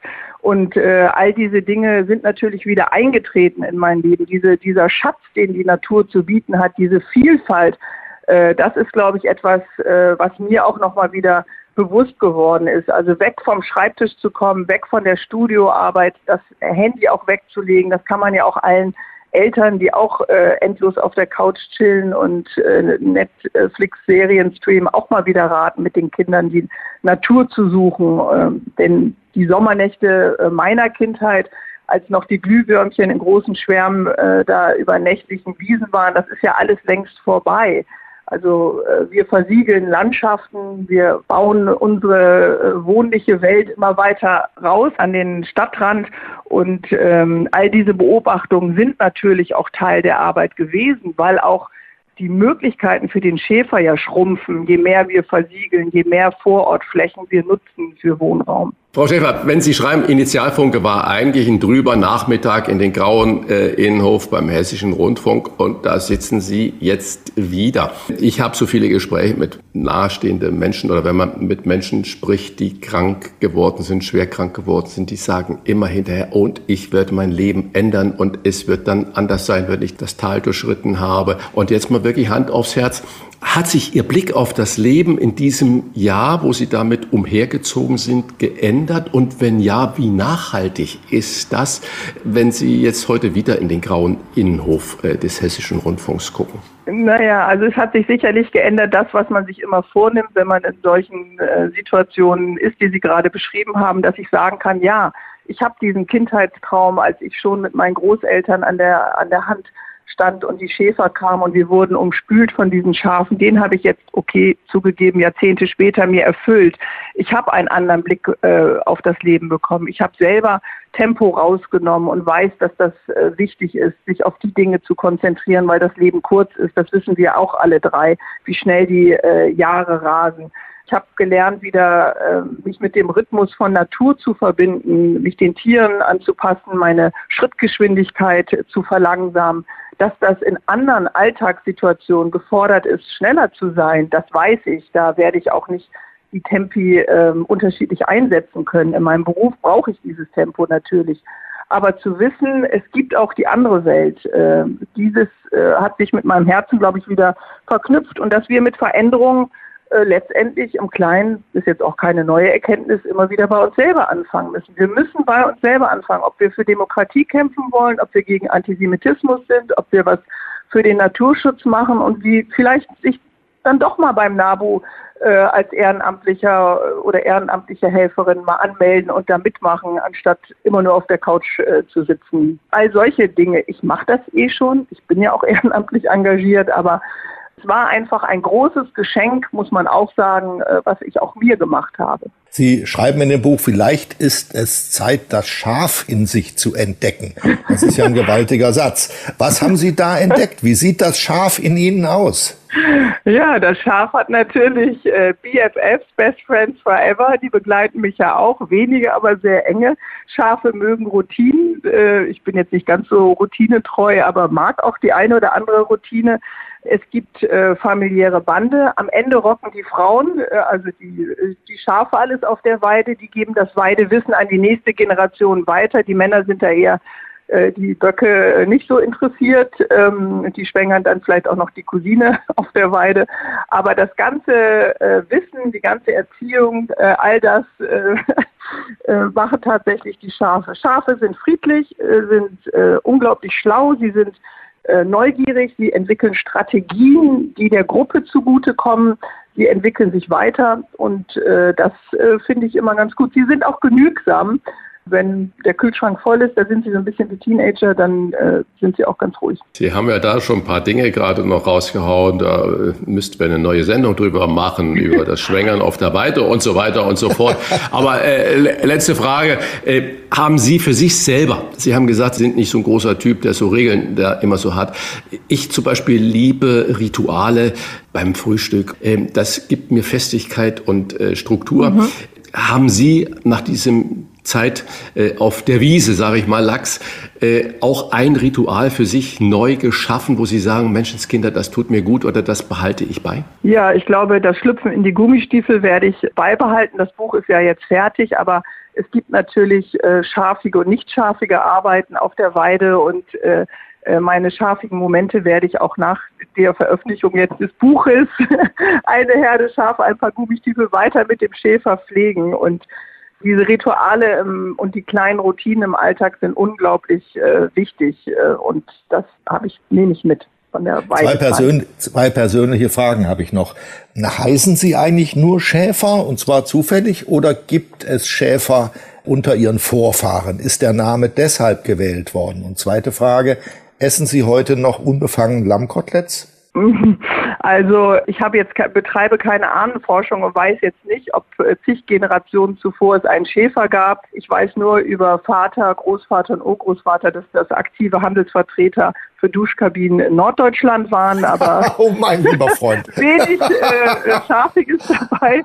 Ähm, und äh, ja, beim Kennenlernen des Schäfers habe ich noch sehr viele Rezepte mit Lammkoteletts ähm, gegoogelt. Nun war ich bei Schlachtungen äh, dabei und äh, bin keine Vegetarierin, aber äh, weiß natürlich, dass ich esse sowieso wenig Fleisch. Dann, wenn ja, weiß ich auch, woher es kommt, aber Lamm war jetzt momentan nicht dabei. Eine Härte Schafe, ein paar Gummistiefel und ein anderer Blick aufs Leben. Sie hat den Titel ihres neuen Buches selbst gerade schon genannt. Bärbel Schäfer über den Selbstversuch als Schäferin zur Nachahmung einfach empfohlen und als unterhaltsame Lektüre für alle, die irgendwo in der Großstadt immer wieder mal denken, es ist so grau und trüb da draußen. Gibt es eigentlich noch ein anderes Leben außerhalb von Büros? Vielen Dank für das Gespräch, Bärbel Schäfer. Dankeschön, Herr Rach. Dankeschön, Herr Jörges. Rauf und runter. Wolfgang Bosbach und Christian Rach sind die Wochentester. Tester, Tester. Wir geben Ihnen an dieser Stelle unsere ganz persönliche Bewertung ab über das, was wir in dieser Woche gut oder auch schlecht fanden. Daumen hoch oder Daumen runter sind gefragt. Klare Urteile, lieber Uli. Gab es für dich in dieser Woche etwas, bei dem du gesagt hast, Menschenskinder, bei den ganzen Schreckensmeldungen, da geht der Daumen mal richtig hoch oder hast du nur die Daumen runter? Ja, du hast völlig recht. Ich äh, beim Nachdenken bin ich eigentlich nur auf Daumen runter gekommen, aber ich habe dann doch noch einen hoch. Sage ich dann anschließend: Die Zeiten sind nicht so, dass man besonders fröhlich ist. Was mich am meisten beschäftigt an diesem Tag heute an dem wir uns unterhalten, 9. November. Das ist der Pogromtag von 1938. Wir denken daran zurück und in diesen Zeiten ähm, haben wir erlebt, habe ich erlebt, angesichts dieses Jahrestags, wie beschämend gering die Solidarität mit Israel und den bedrohten Juden hier in Deutschland war. Die, die Kundgebungen für beide, für die Juden und für Israel, waren sehr schwach besucht, jedenfalls sehr viel schwächer als die Kundgebungen für die Hamas und für die Palästinenser. Für mich ist daraus klar ersichtlich, ich will da nicht drum rumreden. Es gibt bei uns einen tief sitzenden und sehr breiten Antisemitismus im Volk. Und das meint nicht nur Türken und Araber, das meint auch sozusagen Bio-Deutsche. Darüber bin ich erschrocken. Erster Punkt. Daumen runter. Über die Migration haben wir uns schon unterhalten. Jetzt will ich noch mal zwei Daumen hochheben. Die israelische Militärführung gibt bekannt, dass der Norden der, der des Gazastreifens ähm, von den Streitkräften so weit besetzt worden ist, dass die Hamas dort die Kontrolle verloren hat. Das heißt, die, die Hamas beherrscht den Norden des Gazastreifens schon nicht mehr. Ich sage, wollen wir hoffen, dass es so ist. Das wäre ja ein erster Erfolg dieses schrecklichen Feldzugs, der dort im Moment stattfindet. Zweiter Punkt, Daumen hoch. Äh, René Benko, der äh, Kaufhaus-Mogul, der ein ganzes Imperium von Immobilien, großen, teuren Immobilien äh, beherrscht hat, hat die Kontrolle darüber verloren. Der hat die jedenfalls vorläufig, muss man vorsichtig sagen, diese Kontrolle an den Sanierer, einen Anwalt übergeben. Und so viel Geld, wie Benko in der Vergangenheit vom deutschen Staat bekommen hat, nämlich, ich glaube, es waren 680 Millionen Euro sind diesem Mann in den Rachen geworfen worden. Höchste Zeit, dass man ihm das, diese, dieses Imperium aus der Hand nimmt und nicht weiteres Geld hinterherwirft. Ich will hoffen, dass das so bleibt. Viele Menschen haben die Arbeit dennoch verloren in seinen Kaufhäusern, obwohl er so viel Geld kassiert hat. Er hat immer argumentiert, ja, wenn ich das nicht bekomme, wird alles noch viel schlimmer für die Arbeitsplätze. Alles vorgeschobenes Zeug. Das ist ein ich will jetzt keinen bösen Begriff gebrauchen, ein Rahmenabschöpfer. Dieser Mann hat ständig den Rahmen abgeschöpft von der Marktwirtschaft und vom Staat. Und ich hoffe sehr, dass er nicht zurückkehrt in sein Imperium, sondern dass es ihm weggenommen wird und dass er es verliert. Ein armer Mann wird er trotzdem nicht. So, lieber Christian, jetzt bin ich gespannt auf die Punkte, die dich bewegt haben. Ich möchte, äh, bevor ich da meine Punkte nochmal nenne, kurz darauf eingehen, was du gerade zum 9. November gesagt hast. Das ist richtig. Also äh, vor 85 Jahren war ja die Reichspogromnacht. Und dann hatten wir auch den Fall der Berliner Mauer 89 äh, am 9. November und wir hatten das, den, den Hitlerputsch am 9. November, ich glaube es war Anfang oder Ende der 30er Jahre verhindert und man hat äh, die Deutsche Republik 1918 am 9. November ausgerufen. Was ich nicht verstehe, dass wir den 3. Oktober als Nationalfeiertag haben. Warum es nicht dieser 9. November äh, geworden ist, will ich nur so in die Diskussion mal hineinwerfen, weil das ist ein wirklich bedeutungsschwangerer Tag, äh, wo wir in vielen Momenten auch Grund zum Feiern und zum Trauern haben. Sie Sehr richtig. Nacht. Und das wäre eigentlich gegenüber dem 3. Oktober das viel bessere Datum. Wir haben eine Sache auch noch mal zu, zu Israel wo ich auch sagen muss, dann verlassen wir diese ganz schweren Themen auch. Da hat ein israelischer Minister für Kulturerbe doch allen Ernstes äh, auch von sich gegeben, eine Atombombe auf Gaza zu äh, werfen wäre eine Option. Also du hast, wir haben es heute gesagt, wir stehen da hinter Israel und wir verurteilen mehr als heftig äh, diese Gräueltaten der Hamas. Aber auch Israel muss natürlich da ein bisschen abrüsten.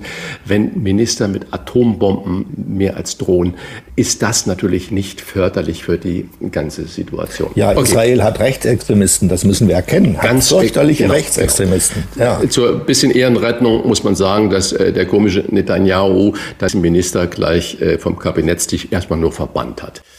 Deutschland am 9.11. ist nicht nur äh, äh die, die Reichspogromnacht, sondern es beginnen auch die Verhandlungen der GDL um einen neuen Tarif für Lokführer und sonstige Mitglieder der GDL. Und die Forderung, äh, wir haben hier schon oft über Gewerkschaft gesprochen und auch mit Gewerkschaftern gesprochen. Als außenstehender Beobachter, wenn ich Forderungen höre, wir haben nicht genug Lokführer, Land auf, Land ab. Ich saß in Leipzig im Bahnhof 105 Minuten fest weil kein Lokführer da war. 105 Minuten, kein Lokführer war da. Dann wird 35 Stunden Woche gefordert. Okay, kann ich verstehen, wenn ich gleichzeitig ausbilde und so. Wenn ich dann aber 35 Stunden Woche bei vollem Lohnausgleich fordere, plus 550 Euro mehr im Monat, plus 3000 Euro Inflationsausgleich, dann denke ich, wie soll das die Grundlage überhaupt einer Verhandlung werden? Und ich ahne, dass da auf uns alle, und ich bin ein wirklicher überzeugter Bahnfahrer, dass da auf uns alle ganz schwierige Zeiten äh, zukommen, weil es, man muss bei diesem Gespräch auch wissen, es ist die letzte Tarifverhandlung von Klaus Wieselski, der danach in den Ruhestand geht. Und mich dünkt es so ein bisschen, dass er sich da so ein Denkmal setzen will. Auch ein Denkmal setzen sich die Grünen natürlich, die in, gerade in Hamburg fordern, und nicht nur fordern, sondern es ist Pflicht ab 24 Solardachpflicht. Bei jeder Renovierung eines Daches muss Solardächer gemacht werden. Hamburg zwingt seine Bürger dazu zur Photovoltaik, bringt es aber selbst überhaupt nicht hin. Es ist meilenweit davon entfernt, auf den städtischen Gebäuden äh, Solardach oder Begrünungen durchzusetzen. Äh, von 1610 im Eigentum der Stadt befindlichen Gebäude haben bisher, man höre und staune, 211 überhaupt irgendwie eine Photovoltaik oder ein Solardach sich zugelegt, obwohl die Stadt ja ständig an ihren Häusern herumbaut. Äh, das ist schlechte Politik, wenn ich als Staat das fordere und den Bürgern alles aufzwinge, dann muss ich mit gutem Beispiel da vorangehen. Wie soll man das sonst akzeptieren, wenn man sieht, dass diese Gebäude der Stadt, im Eigentum der Stadt, äh, sich um keinen Umweltstatus, die Fenster sind marode und so weiter und so fort scheren, aber man als kleiner, privater, einzelner Häuselbesitzer, wo vielleicht die Rente davon abhängt, äh, absolut gezwungen wird, äh, das zu machen und bis über die finanziellen Schmerzgrenzen hinaus. Übrigens nur noch eine Zahl. Bei der Grün Dächern. Äh, wenn man das Dach begrünt, sieht es in Hamburg noch schlechter aus. Da hat der Staat nur 1,3 Prozent der Dächer begrünt. Genau nochmal, ich bleibe bei Hamburg, was aber bundesweit vermutlich äh, mit großer Relevanz war. Die Geiselnahme am Flughafen so dramatisch das war, da ist ein Auto, äh, wir wollen das nicht ganz normal aufnehmen, einfach durch eine Plastikschranke wie im Parkhaus durchgefahren. Das muss man sich mal überlegen. Nachdem das medial wurde, diese Situation, nachdem es Auswirkungen in ganz Europa dafür gab, also zwei Stunden nach der Geiselnahme hat der Flughafen nichts Eiligeres zu tun, als seine Hände in Unschuld zu waschen. Sagen, nein, wir haben alles richtig gemacht. Wir haben keine Fehler. Wir sind sogar übergesichert. Äh, ich meine, jeder kleine Wassertropfen wird an der Sicherheitskontrolle rausgemacht. Und dann haben die am Haupteinfallstor eine Plastikschranke da stehen. Keine Poller, kein Nix. Das verstehe ich nicht. Und dieses sofort jegliche Verantwortung von sich weisen, finde ich äh, also wirklich schlimm. So, positive Dinge. Fußball mal wieder. Champions League, nicht deutsche Bundesliga, Champions League. Da verliert der FC Barcelona in Hamburg 0 zu 1 gegen Schachter Donetsk. Was will ich damit sagen? Es kann in so einem Wettbewerb immer wieder äh, spannend sein. Das finde ich, äh, das ist wieder das Salz in der Suppe, wo uns mal auch äh, zwei Stunden Ablenkung bei all diesen schrecklichen äh, Geschehnissen auf der Welt sind. Und genauso zwei Stunden Ablenkung kann man mindestens zwei Stunden haben, wenn man sich diese großartigen Bilder anguckt, die das Europäische Weltraumteleskop Euklid uns geschickt hat, äh, wo ich sage, da kann man nur staunend, ehrfürchtig und klein davor sitzen, wenn man diese Schönheit und diese neuen Bilder aus dem Weltall sieht, dann kann man auch wieder mal dorthin kommen und sagen, wie klein sind eigentlich äh, unsere Probleme. Ganz wunderbar. Ach so, und einen habe ich noch, einen habe ich noch. Da gibt es ein berühmter Kollege, Christian Bau im Saarland, Drei-Sterne-Koch, einer der besten deutschen oder weltweiten Köche. Der sitzt in dem kleinen Perl, der hat aus der ganzen Welt natürlich äh, Mitarbeiter da. Es ist nicht so, dass sich nicht genügend in dieser Zeit, wo alle um Facharbeitermangel klagen, nicht genügend Mitarbeiter bewerben. Was passiert? Er hatte er Bewerbungen aus Hongkong, also Hongkong ist ja China, aus einem Drei-Sterne-Lokal, also hochspezialisierter Koch oder Köchin, den hätte er gerne gehabt. Und dasselbe hatte eine Patissiere aus Singapur gehabt, hat natürlich dann Antrag gestellt, Arbeitsamt und bei der Behörde. Und dann wurde der Antrag für den Koch aus Hongkong abgelehnt mit der Begründung, ich zitiere aus dem Schreiben, da wir kein China-Restaurant, also da er Christian Bau, kein China-Restaurant sei, brauchte man keinen chinesischen Koch. Wenn es nicht so traurig wäre, müsste man laut schallend lachen. Bei der Patissier aus Singapur war ebenfalls so ähnlich gute Begründung. Das, was wir am Anfang heute besprochen haben, also wir wollen Migration fördern, weil wir auch Facharbeiter, Arbeiterinnen brauchen, die uns unterstützen, die wir überall her haben. Aber diese Menschen, die dann wirklich wollen, die auch Facharbeiter sind, kriegen keine Arbeitserlaubnis bei uns. Es ist so lachhaft, es macht mich so traurig und wütend. Und dann mit der Begründung, wo an Dummheit nicht zu überbieten ist, der ist kein China-Restaurant, also braucht er keinen chinesischen Koch. Das muss man sich bitte mal auf der Zunge vergehen lassen.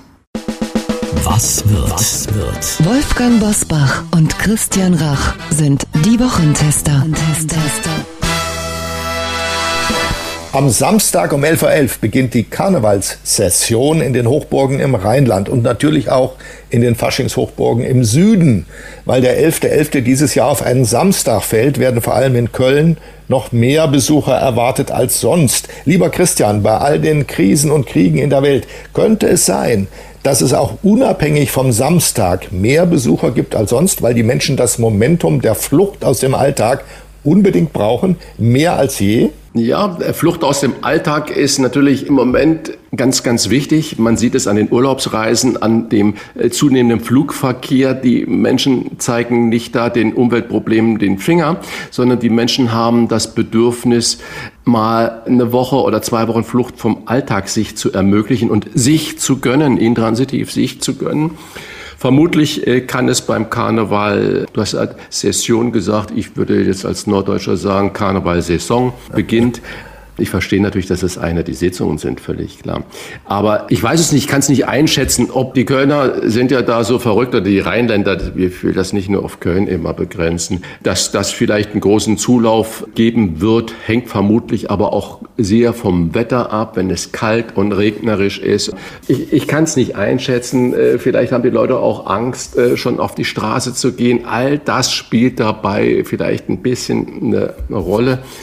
Ich gönne es jedem, den Alltag, den grauen Alltag, die dunklen grauen Hinterhöfe, wie Bärbel Schäfer da heute bei uns gesagt hat, mal zu vergessen und sich auch mal einen kleinen Korridor zu gönnen und zu schaffen, wo man andere Gedanken und vor allen Dingen Gefühle hat und das Lachen auch nicht zu kurz kommt.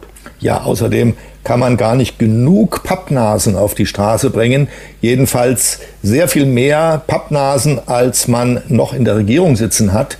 Und insofern macht das besonderen Spaß, auf der Straße all die Regierungspappnasen mal als Hohlköpfe vorbeifahren zu sehen, finde ich, in diesem Wenn sie Jahr. nicht aufweichen bei Regenwetter. Ja.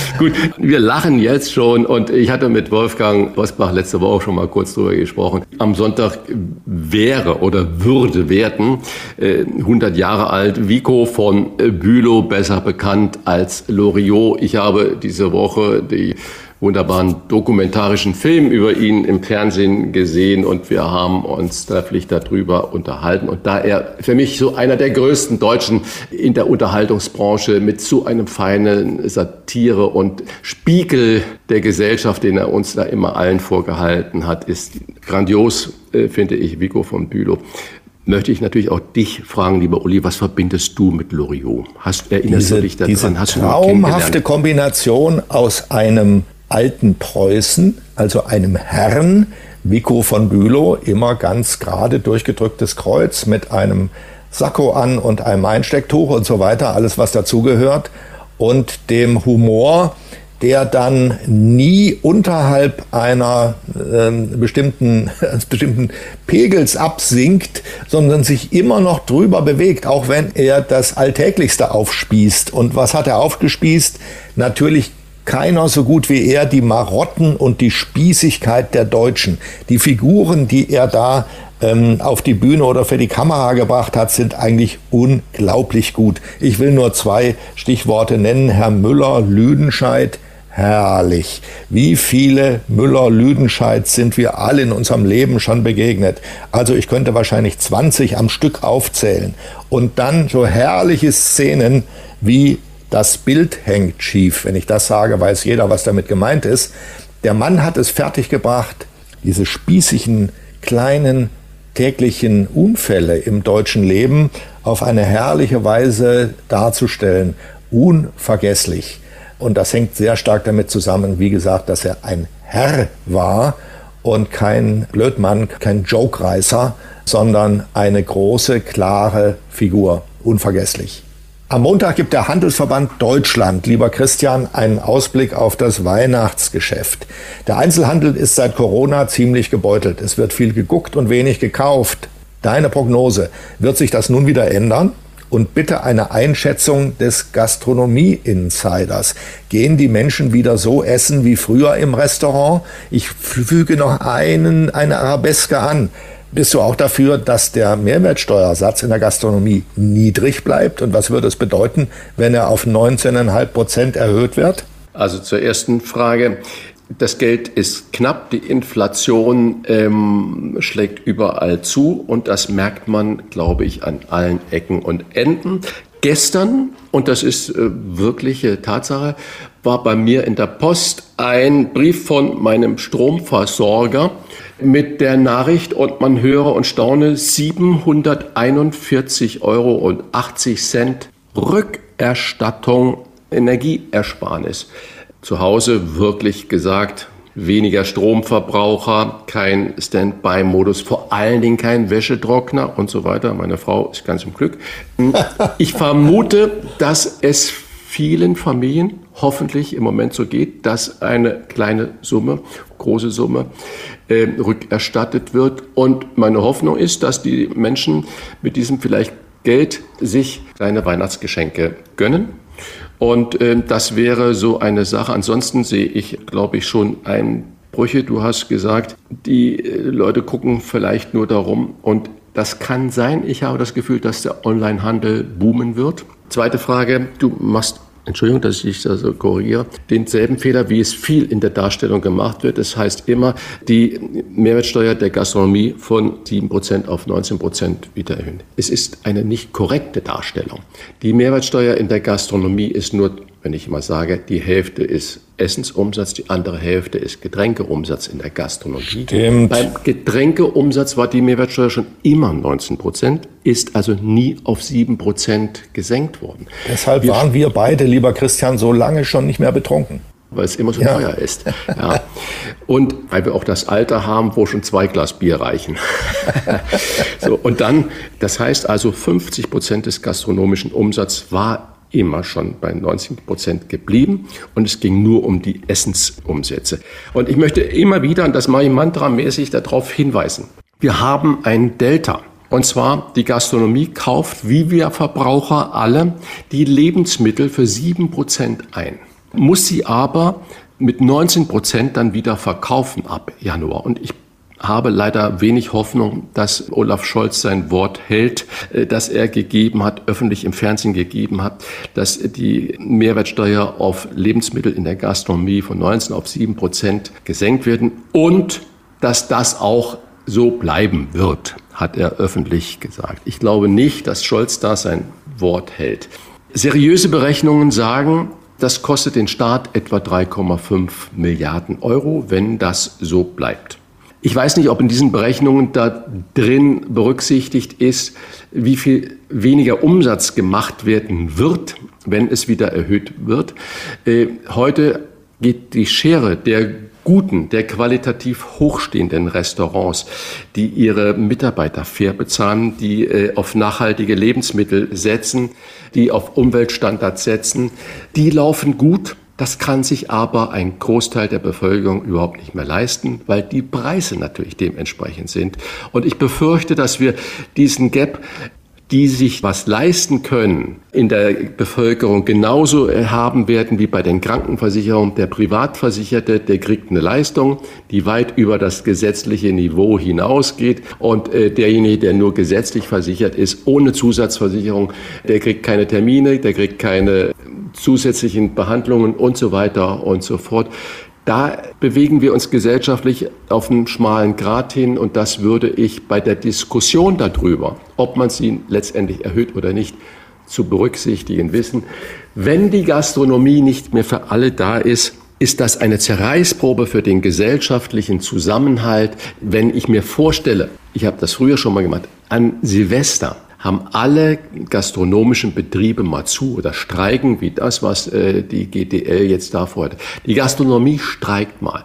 Ich glaube, Mord, Totschlag und sonstigen Depressionen, haben wir heute auch drüber gesprochen, nehmen rasant zu. Die Gastronomie ist ein gesellschaftlicher Kit, der eigentlich so in seiner Bedeutung sehr, sehr selten wahrgenommen wird. Die Politik sagt immer noch, die Edelrestaurants, siehe drei Sterne, kriegt äh, keine Arbeitserlaubnis für einen chinesischen Koch, weil er kein chinesisches Restaurant ist. Es wird immer noch stigmatisiert für die Betriebe, die Wert auf faire Bezahlung oder übertarifliche Bezahlung legen, die Wert auf Umweltstandards sind, äh, legen, die Wert auf nachhaltige Produkte legen. Da haben wir immer noch was und dann kostet das Ganze jetzt 32 Euro. Ja, so kostet es halt, wenn nicht nur die GDL eine 35-Stunden-Woche kostet und ihre Menschen mit 3000 Euro ähm, Inflationsausgleich bedenken will und 555 Euro mehr im Monat bei vollem Lohnausgleich. Nee, in der Gastronomie muss das Schnitzel nach wie vor 9,80 Euro kommen. So kann es nicht sein. Wir müssen mal eine extra Sendung darüber machen, weil es ist ein Riesenthema und ich glaube, die gesellschaftliche Auswirkung ist denjenigen, die sagen, keine Subventionen, dass die noch mehr verdienen, denen ist das überhaupt nicht bewusst. Uli, am Donnerstag hat nach jahrelanger Abstinenz erstmals wieder der Bambi Premiere. Die, die das nicht wissen, Bambi wird vom Burda Verlag verliehen oder wurde immer verliehen. Am Donnerstag um 20.15 Uhr kann man sich diese Verleihung, diese Preisverleihung bei Sat1 angucken. Es werden berühmte Schauspieler, Schauspielerinnen, es werden Fernsehsendungen ausgezeichnet, Politikprofis und andere Persönlichkeiten. Es wird da ein Schaulaufen des Who is Who. Hat Bambi, hat so eine Veranstaltung noch eine Chance? Brauchen wir genau wie ich das gerade für Gastronomie geschrieben habe, brauchen wir solche Sehnsuchtsorte im Fernsehen, wo man sagt, oh, guck mal. Ja, so Sehnsuchtsorte bleiben, brauchen wir schon. Aber wir brauchen keine Werbeveranstaltungen für Großverlage. Und das ist eine und ist es immer gewesen, nämlich für den Burda Verlag. Äh, also im Kern um die Zeitschrift Bunte. Ich weiß ein bisschen, ähm, wie das dazugeht. Ich war nämlich als Begleiter meiner Frau, die äh, da immer eingeladen war, früher als sie noch eine sehr prominente Fernsehfrau war, bin ich da mitgegangen. Und ich vergesse nicht, wie ich zum ersten Mal in Hamburg am Hafen über den roten Teppich gegangen bin vor diesen Bataillonen von Fotografen. Ich war schockiert über das, was sich da abgespielt hat. Die Damen, die erschienen waren und sich dann ähm, bei kaltem Wetter vor den Fotografen entblößt haben, die Mäntel abgelegt und ihr, vorsichtig formuliert, ihr Dekolleté in das Blitzlichtgewitter geschleudert haben, damit sie von der besten Seite fotografiert werden und zwar auch Schauspielerinnen und andere Persönlichkeiten, von denen ich eigentlich eine ganz gute Meinung hatte. Da habe ich begriffen, worum es hier geht. Das war auf dem roten Teppich eine einzige widerliche Fleischbeschau und dann drinnen in der Halle man saß stundenlang, stundenlang, die konnten gar kein Ende finden und man hat nichts zu essen bekommen. Das gab es dann irgendwie nach 1 Uhr in der Nacht. Ich war richtig bedient. Nach langem Streit mit meiner Frau habe ich sie in Potsdam zum letzten Mal zu einem Bambi begleitet. Bin, weil mir das ganze Gewese derartig auf den Geist ging, nach zehn Minuten wieder aufgestanden, da hat es noch gar nicht begonnen und habe gesagt, jetzt reicht's mir, ich gehe jetzt nach Hause und dann bin ich nach draußen, habe mich ins Auto gesetzt und bin ohne meine Frau in ein nettes Lokal gefahren, lieber Christian, und habe dort beigetragen zum Fortbestand Zustand der deutschen Gastronomie.